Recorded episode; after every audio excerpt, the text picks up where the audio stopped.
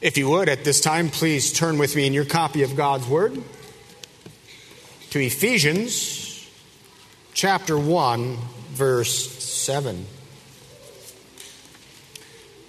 Here again, the Word of God Almighty. In Him we have redemption through His blood, the forgiveness of sins according to the riches of His grace. The 10th article of the Apostles' Creed states, I believe in the forgiveness of sins. The meaning of which is that you believe that sins are forgiven through the blood of Jesus Christ according to the grace of God. Now, as lovely as the creed is, the creed is of no use to us except that it is based upon the Word of God. Therefore, to see this truth in the creed, we are going to look this morning at Ephesians chapter 1 verse 7, where we see God says that sins are forgiven through the blood of Christ according to the grace of God.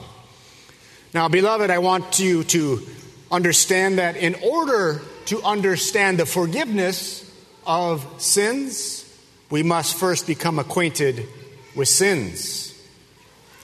When the Bible speaks of sins, it is not referring to your carbon emissions or using the wrong pronoun.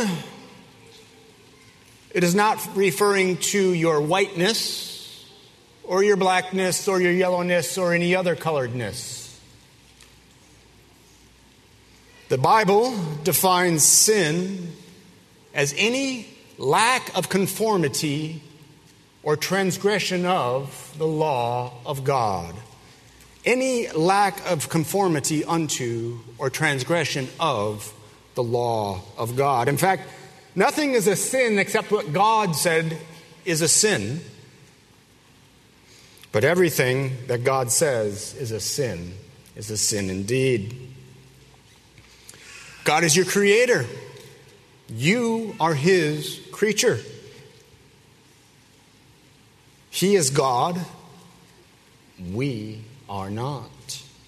By virtue of this relationship between God, your creator, and you, his creature, and by virtue of his greatness above you, you owe him all fitting worship and service and obedience. It is right that the creature should worship and serve and obey his creator. This is the rent which we owe to Him for His having made us and given us life. Now, by the law of God, we mean God's expressed will for you, His creature.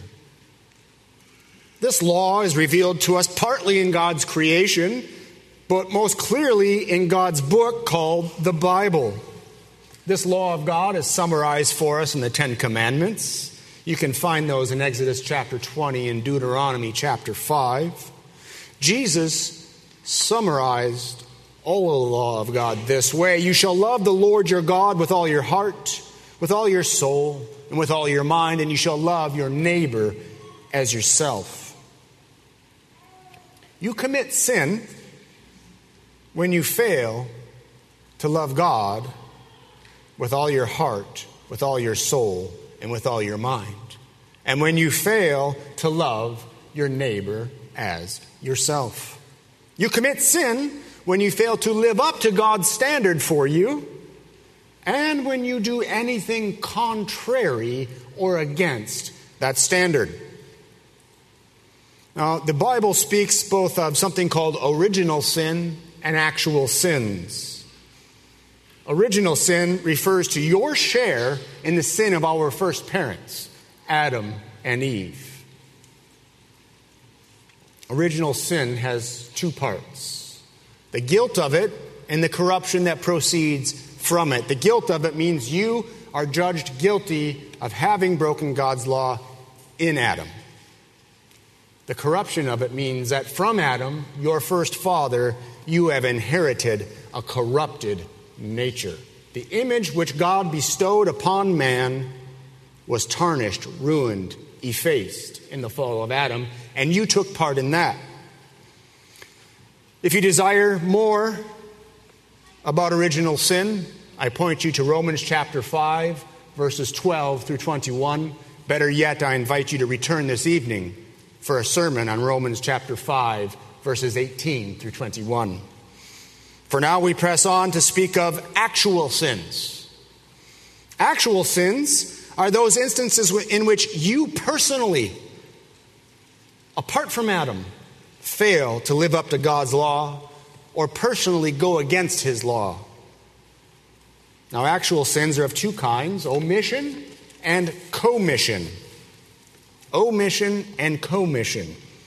Sins of omission are those ones in which you neglect or keep off or leave off or omit to do all or part of some God given duty. For example, you are to worship the Lord in the beauty of holiness. When you fail to do that in part or in, in whole, you are failing to do your duty. That's a sin of omission.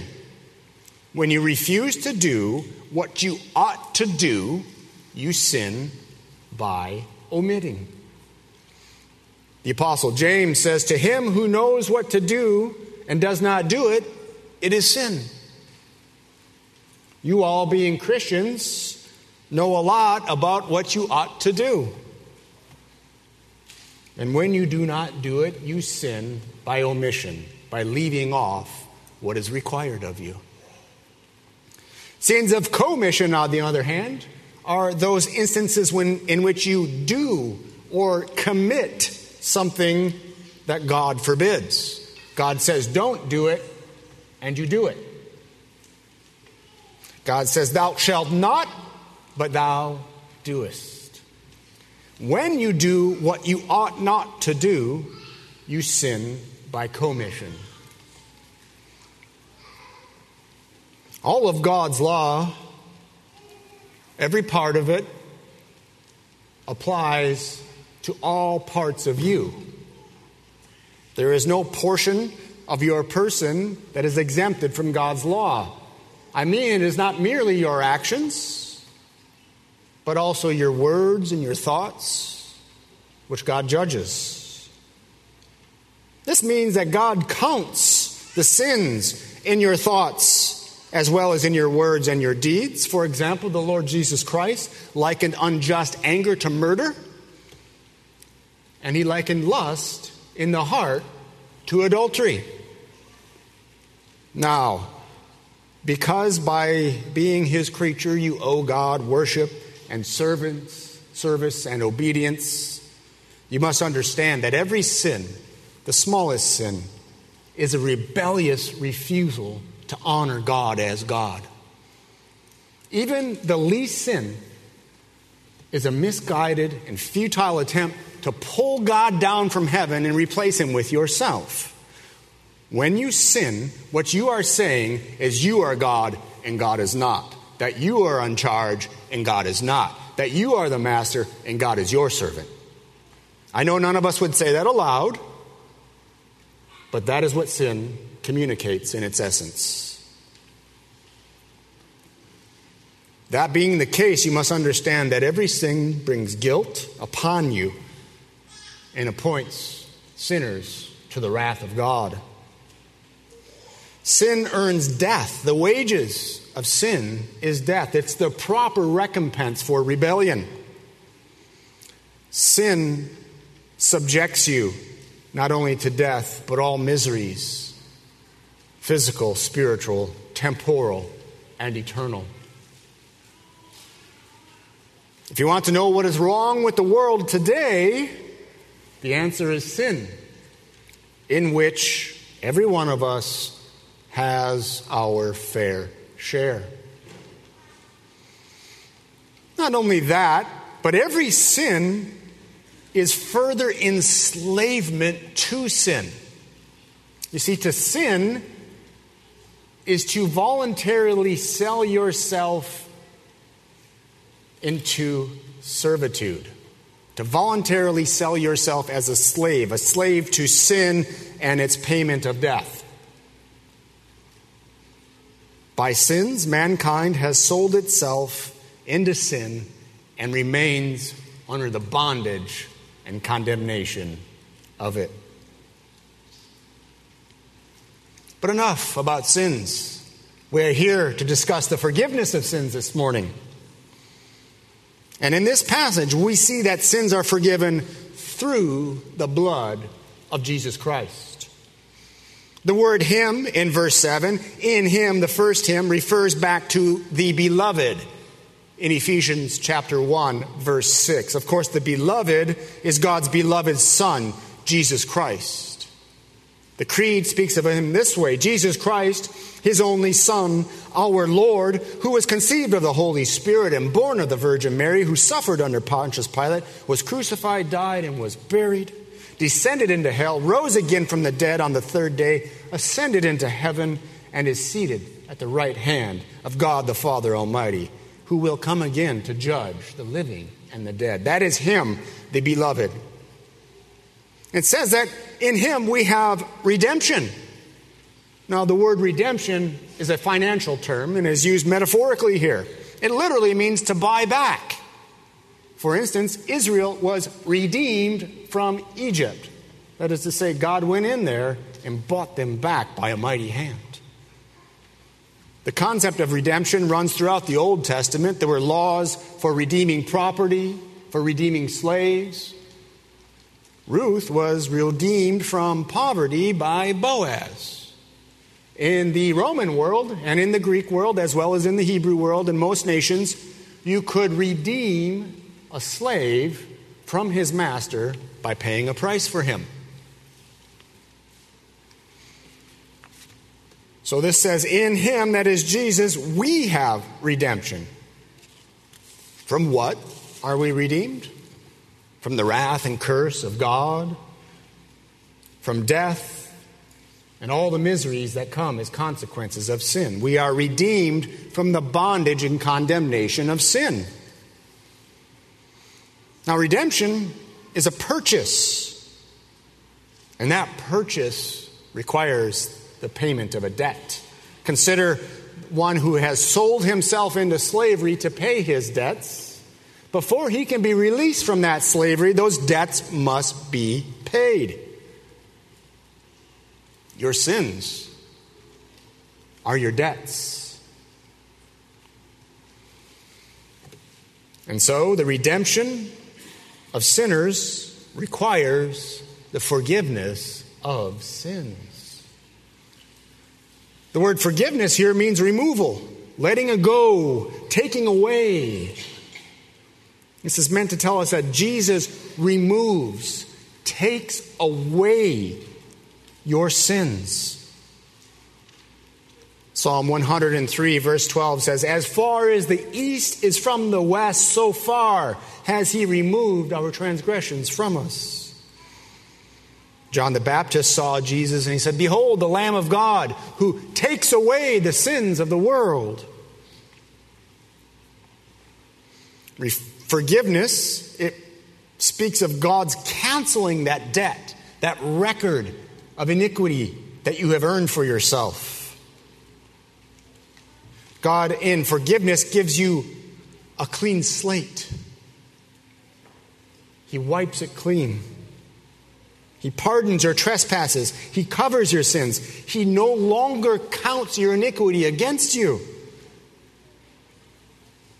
Jesus described the forgiveness of sins as a king who forgave all the debts of his servant. In Isaiah chapter 1, verse 18, the Lord said, Though your sins are like scarlet, they shall be as white as snow. How can your sins, your horrible crimson sins, become as white as snow? What can wash away your sins, Christian? Nothing, nothing but the blood of Jesus. Blood in this passage is a figure of speech for the shedding of blood. It means death. It refers to Christ's death on the cross. He, the Son of God, offered his life as a sacrifice for you. Redemption and forgiveness of sins are through his blood, which is to say, by means of his death. Hebrews 9, verse 22 says, Without the shedding of blood, there is no forgiveness of sins. God was speaking to himself as much as to us in that passage, was he not? Apart from the shedding of his son's blood, there can be no forgiveness of sins. But remember that Jesus Christ came to give his life as a ransom. He was born to die. And his blood is the blood of the new covenant, which is poured out for the forgiveness of sins. Back in Leviticus chapter 17, verse 11, we read this The life of the flesh is in the blood, and I have given it to you upon the altar to make atonement for your souls. For it is the blood that makes atonement for your soul. Jesus Christ gave his blood on the altar of the cross to make atonement for your soul. Your letter of pardon is written in Christ's blood. Remember in Genesis when Abel's blood cried out from the ground for justice? Remember this today. The blood of Jesus Christ cries out for mercy upon sinners. This distance between what we deserve and what we receive is what we call grace. The forgiveness of sins is according to the riches of God's grace. The second his, here in verse 7, refers back to the God and Father of our Lord Jesus Christ from verse 3. So it's the blood of Christ, the grace of the Father in this instance. The forgiveness of your sins is according to God's grace. The, the, word grace means favor, kindness. In this case, it refers to an undeserved favor. This means that it is God and not man who worked to accomplish your salvation, your forgiveness. In other words, it's not according to your goodness, the intentions of your heart, your obedience. It's not even according to your repentance or your faith or your prayers or your obedience. The forgiveness of your sins is according to the sheer and undeserved kindness of God Almighty to you. Romans chapter 9, verse 16 says, It is not of him who wills, nor of him who runs, but of God who shows mercy. Notice here that the forgiveness of your sins is according not just to grace, but to the riches of God's grace. God's grace does not come to you in drips and drops and a little at a time, a trickle. God is not stingy with His grace. God's grace comes to you as a mighty river, overflowing its banks, supplying all that is needed. God's grace is displayed in this passage in that He sent His beloved Son for you. You know, sometimes I, I think of those in our military, and, and we send our sons to foreign places to die in place of someone else, and that bothers me. But I think about the utter incongruency of the Lord God sending his beloved Son to die in place of me. And I begin to understand the riches of God's grace. God's grace is displayed not only in his sending of his Son to shed his blood on your behalf but also in his acceptance of his son's sacrifice on your behalf. God is pleased not only to punish Christ for your sins, but he is pleased to accept Christ and all of his righteousness and his sacrifice for you. And he is also pleased to apply all the benefits of that sacrifice to you, to give you what Jesus Christ deserves. Jesus Christ got what you deserve, you get what Jesus Christ deserves. It is according to the riches of God's grace. When we begin to understand that forgiveness of sins is accomplished by the blood of Jesus Christ and that it is given according to the grace of God, two other things become clear. Number one, there isn't anything we can ever do to deserve it. There is not anything we could ever do that will approach deserving it. Number two, nothing in all creation can ever take it away from us. It is according to the riches of God's grace. It is God who works to forgive sins. And you would have to be more powerful than God Almighty to undo His work. Now we see that sins are forgiven through the blood of Jesus Christ according to God's grace. But all of this will be utterly worthless to you if you don't receive that forgiveness. Jesus will just be an historical figure who suffered and died under the Romans some 20 centuries ago. You see, you must personally procure that forgiveness. You must have it. You must take possession of his offer. We do this initially when we first believe. But let me just warn you that if you are sitting here today and you are hearing my voice and you have not received the forgiveness of your sins, that the wrath of God abides on you. You are condemned. And you will one day stand before God with all of those sins, and you will have no hope. There will be nothing you can say, nothing you can do. You will not be able to hide. And, dear friends, the torment which Jesus Christ underwent on the cross will come to you. What God did to his son on the cross will come to you. Only it will not last six hours. It will last six billion years times 60 billion years.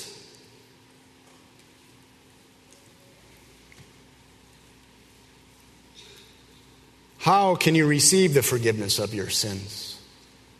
You need it. How can you receive it? The passage says, In Him we have redemption through his blood, the forgiveness of sins. You must be found in him. Just as Noah and his family were saved from the deluge by being sealed in the ark, you must be found in Jesus Christ. But how do we get in Jesus Christ? You believe in him.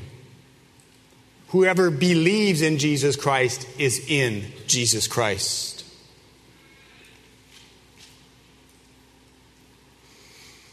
Those who do what Jesus says are those who are in him. And Jesus says, Repent and believe the gospel. Now, there is the initial forgiveness of sins we believe in the Lord, and as soon as that happens, we are united with Christ. We are placed in Him, and God seals us with His Spirit, and we are what's called justified, counted righteous in God's sight. But there's also a daily forgiveness of sins, a daily forgiveness of sins, continually. In the Lord's Prayer, after teaching us to ask for our daily bread, the Lord Jesus teaches us to ask for the forgiveness of our trespasses.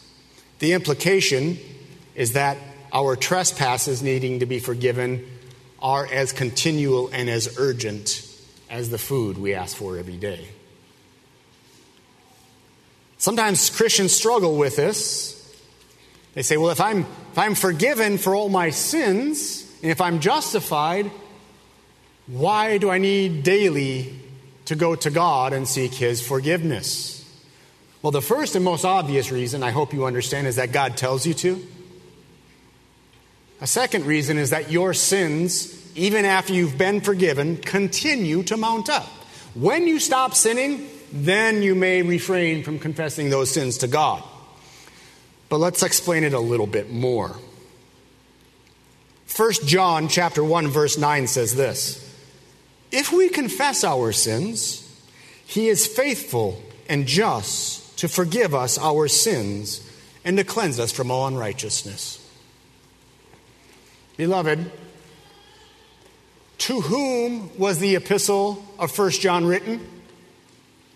Was it not written to Christians like you? You see, in a book written to Christians, the apostle is saying, if we confess our sins, he is faithful and just to forgive us and to cleanse us from all unrighteousness. When Christians sin, they are not removed from God's family and set into utter darkness along with the unbeliever. But what happens is that they do take upon themselves, they do earn his fatherly displeasure. You interrupt your fellowship with God. The sin that you have committed, the guilt that you have on your conscience, and the offense to your Father in heaven stands between you and Him. You must confess it. You must repent of it. You must seek his forgiveness. You must be cleansed from all unrighteousness. And the same blood, the same blood of Jesus that wiped your sins away initially, is there to cleanse again and to clean your conscience that you may again enjoy fellowship with God. You see, by our sins, we provoke our Father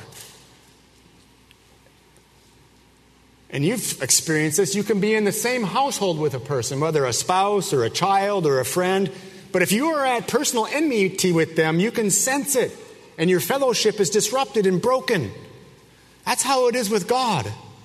When we are disobedient to Him, when we violate His commands, when we rebel against Him, we are telling Him we don't want Him to be our Father anymore. So we must repair that. We must go to Him and confess that and experience his cleansing of our unrighteousness.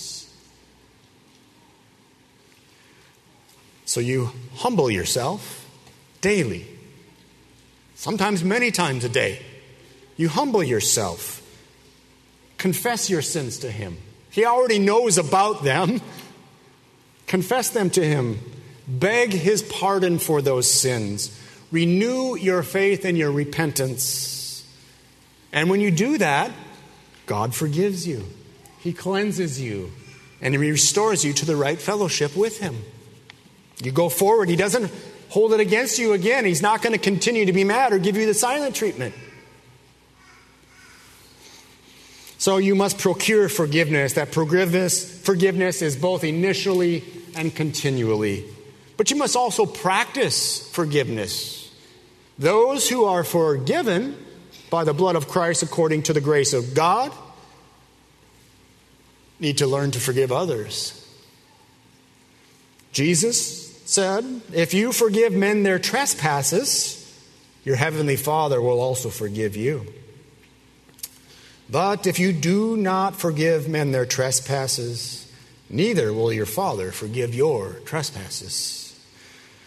You cannot reasonably expect God's pardon for your sins if you are callously unwilling to forgive other people's sins.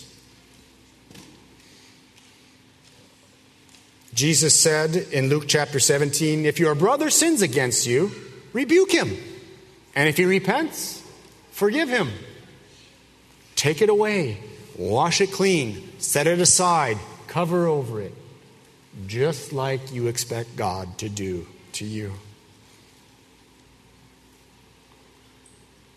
A key word I want you to recognize in Luke chapter 17 if your brother sins against you, rebuke him, and if he repents, forgive him, is the word repentance.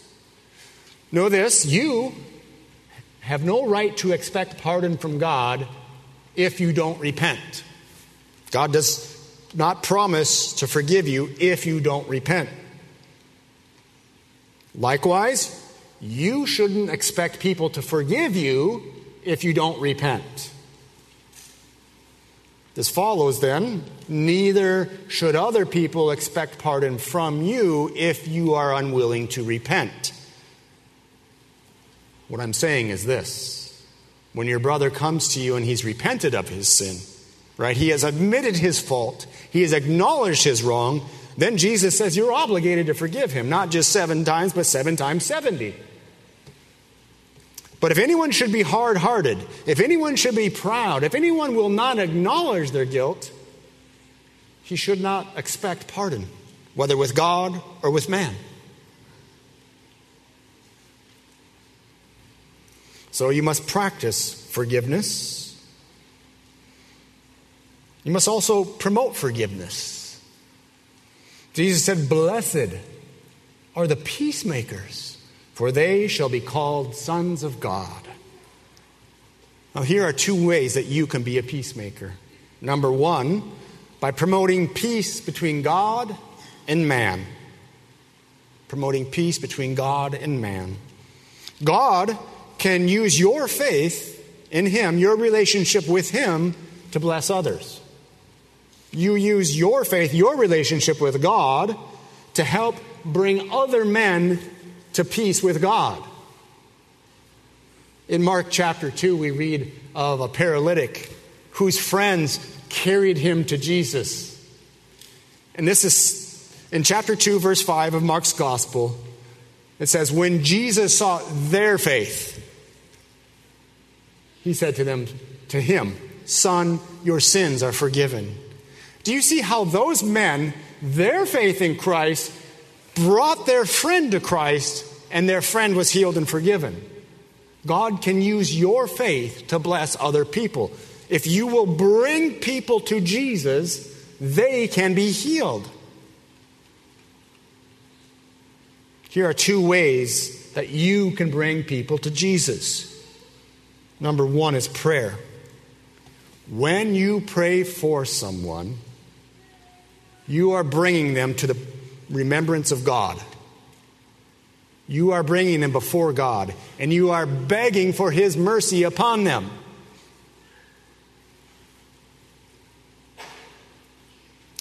The second way that you can bring people to Christ, bring them to God so that there can be peace between God and man, is in your profession. Now, by your profession, I mean both what you say and how you live. But a Christian profession, a Christian speech, Christian truth, and Christian life lived in accordance with that Christian truth is a means by which God can bring other men to peace with Himself. You don't have to be a preacher to help people get the Word of God. Think of this very simply. Think of this uh, parents with your children. You bring them to church, they hear the Word of God. You bring them to Sunday school, they hear the Word of God. You pray with them, they hear the Word of God.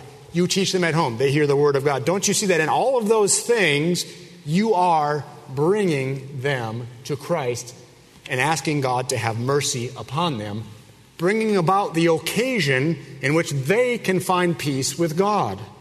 This is the same with your friends, with your spouses. You can be a means that God uses. And it's not always because you say something, although sometimes it is. And, and you don't have to be a preacher to say what it means to be a Christian. Friends, you're a Christian. You know what it means to be a Christian. You know what it means to be forgiven. That's all it is. You're a sinner. Jesus Christ came to die for sinners. You believe in Jesus Christ, your sins are forgiven. That's the gospel. That's it.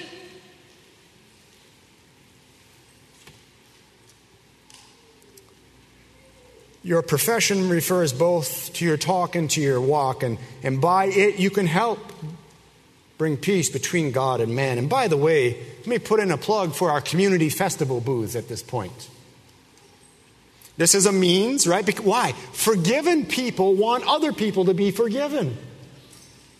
And, and doing something like the community booths gives people an opportunity. We're giving out Bibles where the gospel is, we're inviting them to church where the gospel is preached.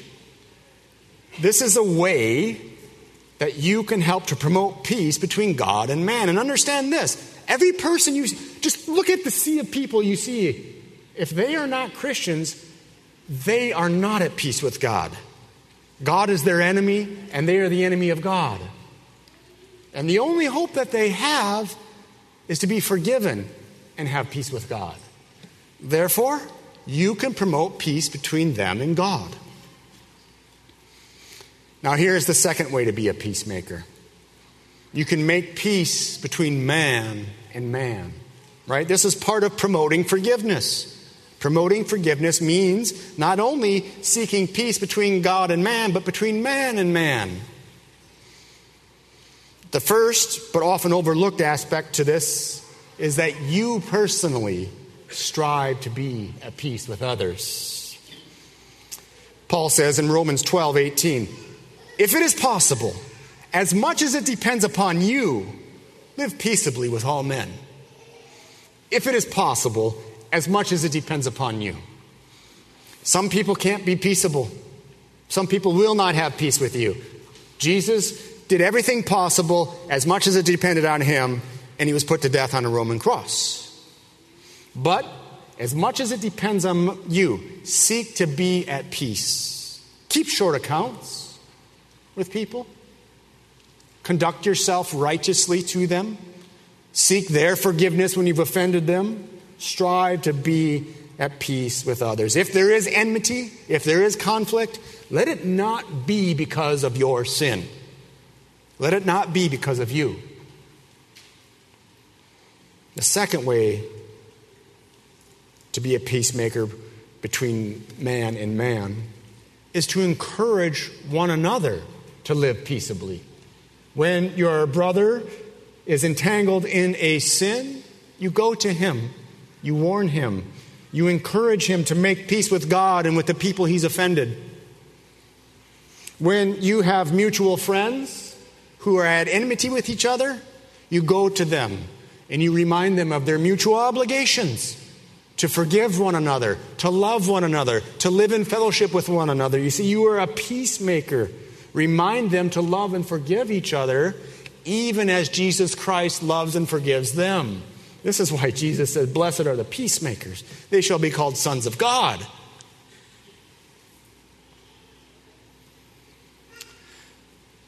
I believe in the forgiveness of sins. As one who's been forgiven his sins, as a minister of the gospel of Jesus Christ, I declare to you all this morning that sins are forgiven through the blood of Jesus Christ according to the grace of God Almighty. Let us pray. Sovereign Lord, we are humbled by your grace to us. We are humbled, O God, that your Son would shed his blood, the perfect on behalf of the imperfect, the righteous on behalf of the unrighteous. We praise you for that. We ask, oh God, that you would forgive us and cleanse us, that you would help us to forgive others, that, oh God, you would help us to make peace peace between you and your creatures, and peace between our brothers and sisters. We ask these things in Jesus' precious name. Amen.